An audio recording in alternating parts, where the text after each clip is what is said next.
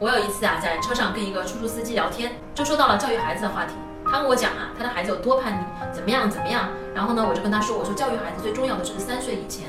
他就笑了，他说三岁以前他懂个屁啊，就是他觉得三岁以前根本就不用教，三岁以前我就扔给他奶奶让他管，等上学的时候呢，我再管他。就是根深蒂固的啊，在嘲讽我说三岁以前你跟他说什么他也听不懂啊，你说了有什么用呢？他完全不知道三岁以前对一个孩子来讲是多么的重要。而我最担忧的是什么呢？这些东西的父母呢，可能听不到这些东西。所以我特别恳请大家，如果你觉得这个音频对你周围的朋友有帮助，对他们可以起到一些影响，请尽量的转给他们。